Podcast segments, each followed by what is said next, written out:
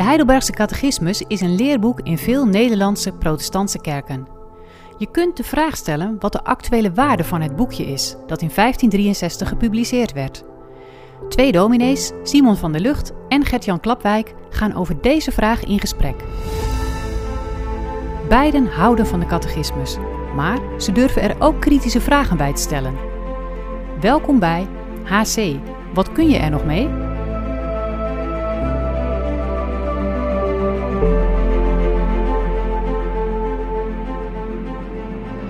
Ik heb mij uh, gedurende vele jaren verdiept in het Hindoeïsme en het Boeddhisme. En ik moet eerlijk zeggen dat ik de Boeddha een mysterieus en fascinerend figuur vind. In deze podcast over de Heidelbergse catechismus met de titel HC, wat moet je ermee of wat kan je er nog mee? Gaan we het uh, vandaag hebben over de redding, of die nou voor alle mensen is. En dan komen we uh, ja, ook wel te spreken over het feit dat natuurlijk het christendom bepaald niet door iedereen wordt aanvaard. En dan heb ik het niet alleen over Nederland, waarin mensen uh, zeggen: Nou, ik weet niet of er wat is. En soms zelfs zeggen: van Nou, ik weet zeker dat er niks is. Maar de meeste mensen in de wereld geloven wel iets. En dat kan zijn dat je moslim bent, of hindoe bent, of boeddhist bent, of jood. Vergis je niet hoe belangrijk die nog in het uh, concrete werkelijke leven van, van, van, van de wereld zijn. Hè. Israël is altijd een spannend onderwerp. Nou ja, de vraag is eigenlijk die de catechismus ook stelt: krijgen nou alle mensen het heil terug? Wel grappig geformuleerd, hè? Krijgen ze dat terug?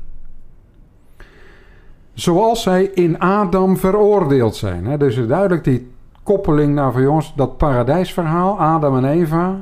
Het was goed, het heil was er. We hebben het verbruikt. Krijg je dat nou allemaal terug? En dan zegt de catechismus, laat ik het maar gewoon eerst maar eens eventjes uh, hardop voorlezen. Dat is zondag 7, vraag en antwoord 20. Nee, nee. Alleen zij die door waar geloof bij hem worden ingelijfd en al zijn weldaden aannemen. Nou, wat waar geloof is, daar gaan we later over spreken. Maar eerst maar eens eventjes dit tot ons door te dringen. Nee. Dat staat nogal haaks, denk ik, op uh, wat uh, veel mensen denken en wat veel mensen hopen. Het is ook echt wel een uh, struikelblok voor veel mensen. Hè? Die, Ja? nou, ik, ik, ik, ik maak ze regelmatig mee. Die dan zeggen, ja, als God liefde is. Ja. Dat is een beetje bijna de standaard Ja, ja. als God liefde is. Ik, ik kan me niet voorstellen dat onze lieve Heer. Nee, Ja, Uh, en, en dan ga jij hier een verhaal vertellen. Uh, we zijn in Adam allemaal omgevallen. ja, En je, je wordt niet allemaal maar weer automatisch door die tweede Adam mee op sleeptouw genomen. ja, En dan, eh, eh, de- dus echt doorgedacht.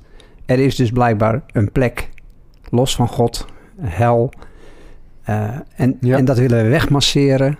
En dat willen we niet horen. nee. Dus dat is wel een lastige. Ik, ik, en Ja. zeker als jij iemand heel goed kent Hmm. die eh, los van God wil Ja. leven, dan, dan wordt het opeens even anders dan even lekker theoretiseren achter een microfoon.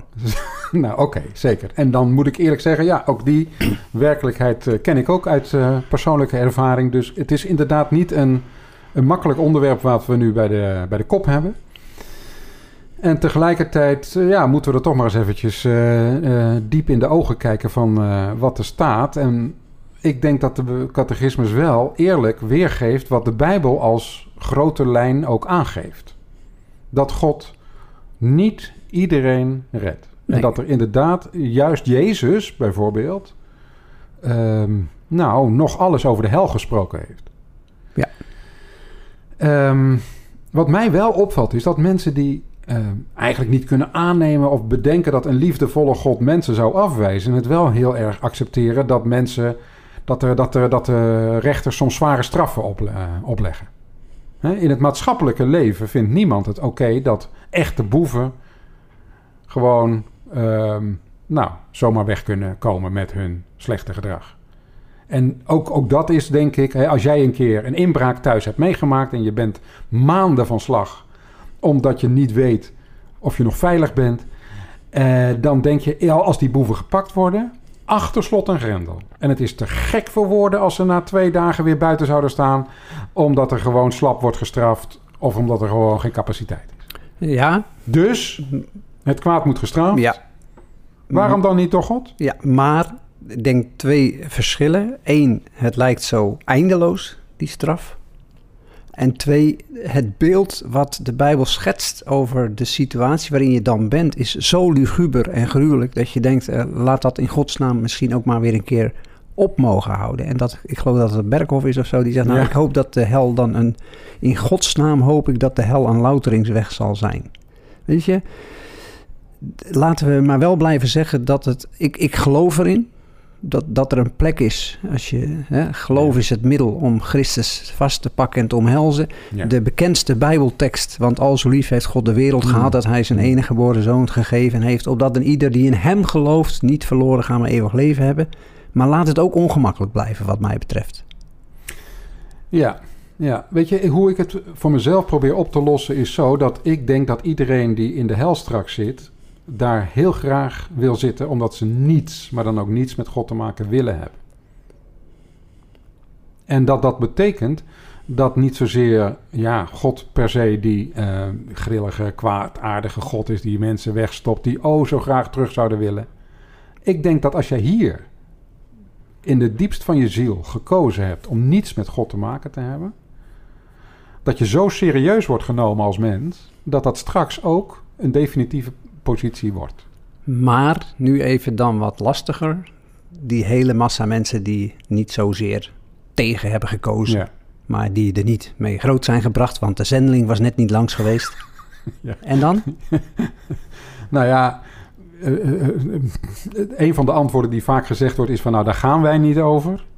Ik kom persoonlijk op het ogenblik tot de conclusie, God is barmhartig om hen toe te laten. Dus ik, ik- ga daar iets verder ja. in, maar weet je, daar komen wij een beetje in een vaag Ja. onderdeel van wat weten we daar nou precies van. Ja. Ehm, wat ik wel geloof is dat de hel en ook de beelden, hè, jij gaf er al eventjes eh, iets aan van, ja, eh, de Bijbel spreekt over een, eh, een vuur wat je verteert of tanden knarsen en zo. Of weet je, ook dat zijn wel weer beelden die heel erg geplaatst moeten worden in de wereld waaruit dat komt. De vuilnisbelt net buiten Jeruzalem was zo'n smeulende plek. En eigenlijk is dat een beeld van, ja, maar weet je, daar zit dood en verrotting, daar wil je toch niet zijn. Het helpt de eh, luisteraar van toen om iets van het afschrikwekkende. En ik denk dat met name Jezus ook heel vaak over de hel gesproken heeft om mensen wakker te schudden. Ja, van, jongens, daar wil je toch niet wezen, hè? Met andere woorden, hij neemt ze ook weer serieus. En dan, en dan denk ik van, nou, als jij dus en het heel goed door hebt en serieus hebt afgewogen dat Jezus je echt iets moois te bieden heeft en je dan zegt nee, Ja. dan is God niet zo dit te zeggen van, nou, dan schakel ik jouw hele keuze uit en dan neem ik je nog. Ja. Eigenlijk zou ik zeggen tegen mensen die de hel eigenlijk akelig vinden, prijs God om de hel. Je wordt eindelijk serieus genomen. Nou ja, Nou ja, en uiteindelijk En- zegt God toch zelf ook van... eh, eh, eh, de Bijbel zegt toch dat God wil dat alle mensen behouden worden. Er zit ook een soort houding in van God. Weet je, het, het is niet mijn feestje als het allemaal misloopt. Maar uiteindelijk gaan we wel een keer ja. duidelijk zijn. Maar ik Ja. wil heel graag dat je kiest en dat je bij mij wil horen. Want ik Nou. wil weer die gemeenschap. Ik wil weer zoals het was. En ik wil dat het zo weer wordt. Ja, en, en mij helpt ook wel heel erg de gedachte dat ook als mensen in het aardse leven soms wegkomen met hun slechte streken, uiteindelijk er een God is die zegt pardon. Het slachtoffer zal niet altijd slachtoffer blijven. De dader wordt een keer op, tot verantwoording geroepen. En iedereen die onder tranen zal zeggen: God, het spijt me, het spijt me, het spijt me. Ik denk dat hij binnenkomt.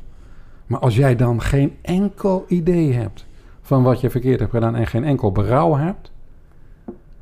Nou ja, weet je, dat, dat, dat zijn voor mij wel aanwijzingen dat ik toch een soort idee van, ja, een soort rechtvaardiging van de hel, Ja. zeg maar, wel zou willen hebben. En, en de kerk heeft ook altijd juist daardoor het hele missionaire karakter willen neerzetten. Ja. Er, is, er is altijd juist Ja. een streven geweest. Ja. Niet vanuit een soort eh, fatalisme. Nou weet je, Nee. joh, dan zie je maar. Nee, juist heel erg van kom op. Ja, eh, dit is het mooie leven. Jij hebt dat net eh, in de vorige sessie mooi uitgelegd van een geschenk, een cadeau, een Ja. liefdesgave. ja, Kom op mensen, pak Ja. hem aan. ja, ja. En dat wil je graag vertellen, ja. Dat is ook zo. En dat vind ik ook weer zoiets. Hè. Soms hebben mensen daar een beetje een hekel aan dat de, mensen, dat de kerk missionair zou zijn. Jongens, heel de wereld barst van de missionaire projecten in de reclames.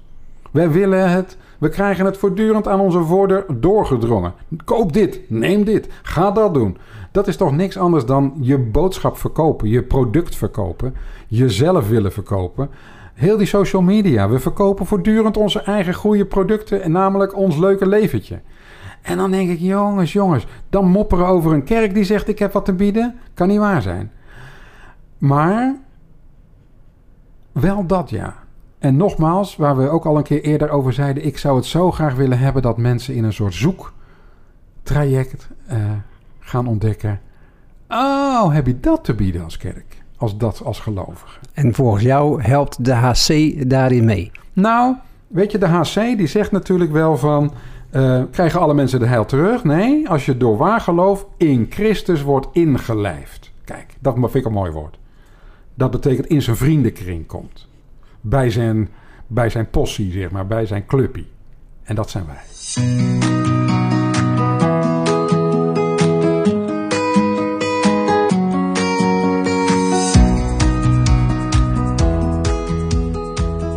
Ik vertrouw erop dat elke ochtend de zon opgaat.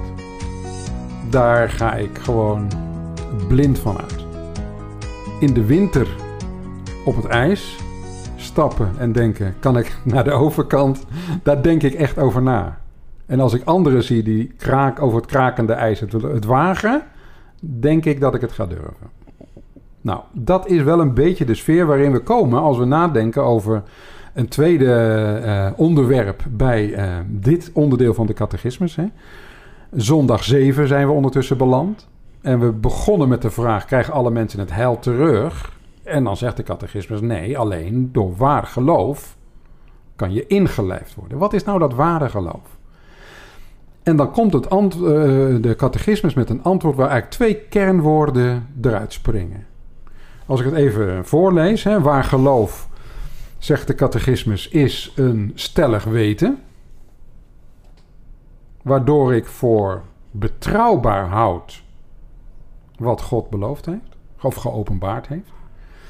Tegelijkertijd is het een vast vertrouwen. Die twee werkwoorden springen eruit. En vertrouwen heeft dus iets te maken, denk ik, met enerzijds eh, iets wat altijd zo gaat en waar je dus ook gewoon blind op rekent. Dat hebben wij in onze levenservaring nou, eh, om ons heen. De schepping heeft een betrouwbaarheid. Net zo goed als je weet van joh, eh, als ik met tellen 1 en 1 optel, kom ik eigenlijk altijd op 2 uit. Ja, dat is namelijk een natuurwet of een wiskundige wet. Maar in de relaties met mensen kan soms gebrek aan vertrouwen, wantrouwen zitten. Je kunt iemand vertrouwen en in je vertrouwen beschaamd raken. Nou, hè, eh, je partner pleegt overspel en jij bent tot op je bot geschokt in vertrouwen in mensen. Je dacht, dat zal toch niet? En het gebeurt toch. Nou, dat zijn wel dingen die eh, met deze vraag en antwoord eh, eh, van de catechismus naar voren worden getrokken. En misschien moeten we het eerst eens even hebben over dat, die combinatie.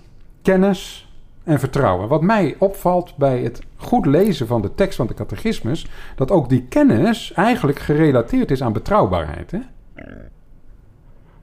Een waar geloof is een stellig weten waardoor ik voor betrouwbaar houd. Het suggereert op zijn minst dat je, doordat je je er ergens in verdiept, dat kan door bijbelstudie zijn, door go- goede gesprekken, onderwijs, eh, nadenken met de catechismus, hoe zit het precies, denkt van oké, ik snap nu meer dan voorheen. En daardoor geloof ik iets meer nog wat er van God verwacht mag worden. Wat hij mij belooft. Vind ik wel een mooi hoor, dat kennis blijkbaar je ook kan helpen om met meer vertrouwen in de wereld te staan. En ik weet niet eh, of jij dat herkent, uh, Gert-Jan. Ik, ik, ik heb ook wel die hele sterke kant bij mezelf. Dat ik denk, ja, ik wil graag een heleboel dingen snappen. Ik lees veel boeken. En mijn denken moet ergens omheen kunnen. Ik weet niet zo goed hoe ik het anders moet uitdrukken. Dus, en ik merk ook wel dat als ik nou weer een goed boek ergens over gelezen heb, denk ik van, oh ja, nee, ja, dat, dat vind ik fijn om te weten, want dat, uh, dat helpt mij. Zit jij ook zo in elkaar? Nee, nee, nee, ik zit anders in elkaar. maar dat, dat, dat is, ik, ik, ik zat sowieso te denken, um, er zijn mensen die natuurlijk meer even op die tour zitten van dat kennen en vertrouwen en via het uh, toe-eigenen van ja. kennis meer ja. vertrouwen krijgen. Er zijn ook mensen die meer gelijk vanuit de ja, hartsconditie, zeker. het hart, de emotie zitten. Ik, uh, ik, ik zit zelf veel meer op die uh, emotiekant. Maar ik vind het wel mooi dat juist in het geloven er gezocht wordt naar een evenwicht. Mm, Hè? Ik, mm, ik ken mensen mm. die te veel gaan op die ja. emotie. Ik ken mensen die uh, te veel op die ratio. Ja. Dus ik vind het wel mooi dat de catechismus ons helpt om te zeggen... weet je, je bent als mens uh, holistisch gezien. Je, ja. bent, je bent een geheel. Je, je, bent niet alleen maar verstand. Je bent niet alleen maar emotie. Je bent niet alleen maar hart. Je, bent, je bent van alles. En, en alles komt tot zijn recht in het leven onder een open hemel. Ja. Toch? Ja, zeker. En dat wil ik ook weer um, relationeler maken. Hè, door te zeggen... Um, alles van wat wij hebben... emotie, um, wil, verstand... wordt aangesproken. Dat vind ik een mooie term. Wordt aangesproken. Soms hebben we het vaak over... of we hebben het wel eens over aangeraakt zijn... En dat heeft vaak te maken met ik heb iets gevoeld. He, zingen bijvoorbeeld kan je tillen. Maar een goed verhaal, een goed, een mooie belofte. Lied. Uh, nou ja, dat kan ook je hoofd raken. Ja. En je wil raken. Dat je denkt, oh, maar daar wil ik meer van weten. Daar ga ik volgende week weer heen. Of daar wil ik uh, me tijd voor geven. Nou, volgens mij bedoelt de Bijbel ook dat. Hè, dat als God een sprekende God is belooft, maar soms ook dreigend is, of soms schokkend uit de hoek komt. Ik we hebben het wel eens eerder gehad over de schok van het kruis. Zonder woorden bijna. Een beeld je voorstellen van een gemartelde naakte man die daar ligt dood, hangt dood, hangt dood te gaan. En dan zeggen, dat is mijn Heer. De Heer der heerlijkheid. Nou, dat spreekt je aan. Ja. En dat vind ik een kernwoord, ook als het gaat over geloven. Hè. Geloven, geloof ik altijd?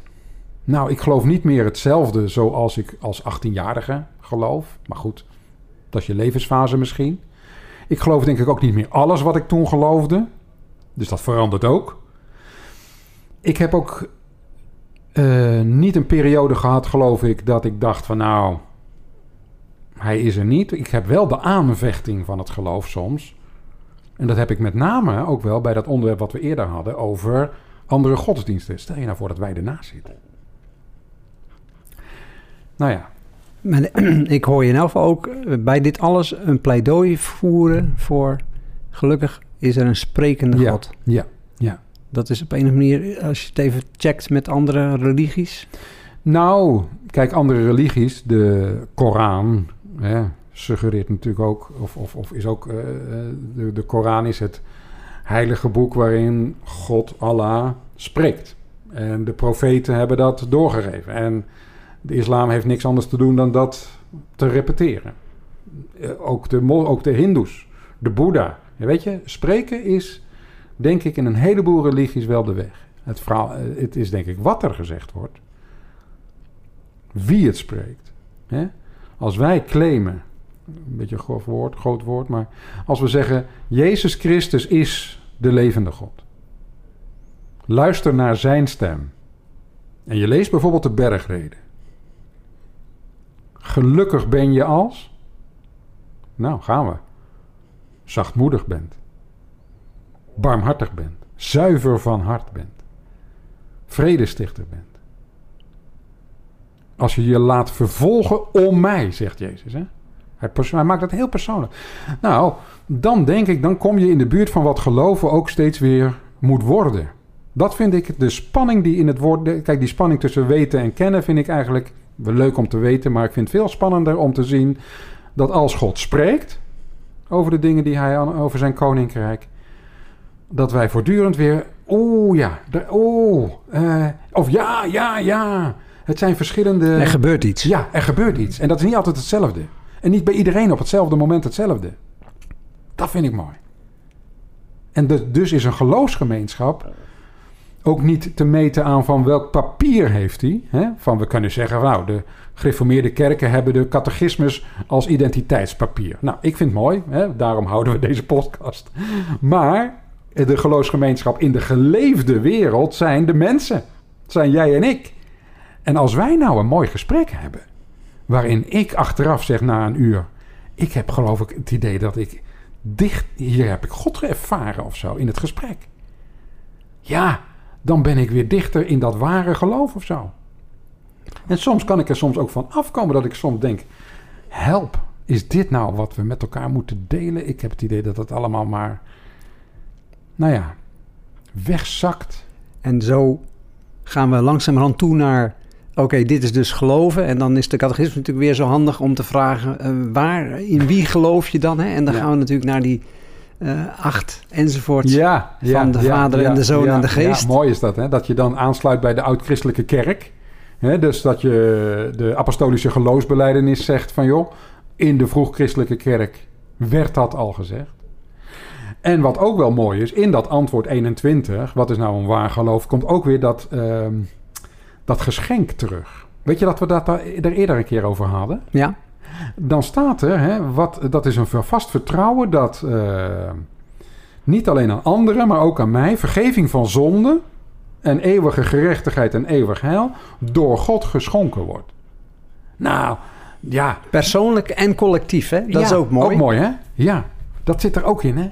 En, en, dan, en, dan, en dan staat er dus, dan komt die Heilige Geest ook weer, waar we al eerder van zeiden dat de Heilige Geest door het Evangelie in ons hart werkt. Beste mensen, ja, we gaan, uh, we gaan het ook alweer afsluiten. Dit was uh, onze podcast over zondag 7 van de catechismus. Ja, de catechismus. Wat kan je daarmee? Nou, we gaan uh, vrolijk verder. Dus de volgende keer gaan wij beginnen met eens na te denken hoe die twaalf artikelen van het geloof uit de vroeg-christelijke kerk ons nu nog kunnen helpen en eigenlijk ook in de catechismus zijn opgenomen. En wat dat voor moois gaat betekenen als je dat gaat uitpellen. Maar twaalf artikelen is apostolische geloofsbelijdenis, hè? Ja. basis christelijk geloof Zeker. over de Vader, de Zoon en de Geest. En dat is precies waarom het weer uh, zo mooi past bij wat de catechismus zegt. En we hopen dat jullie de volgende keer er weer helemaal bij zijn.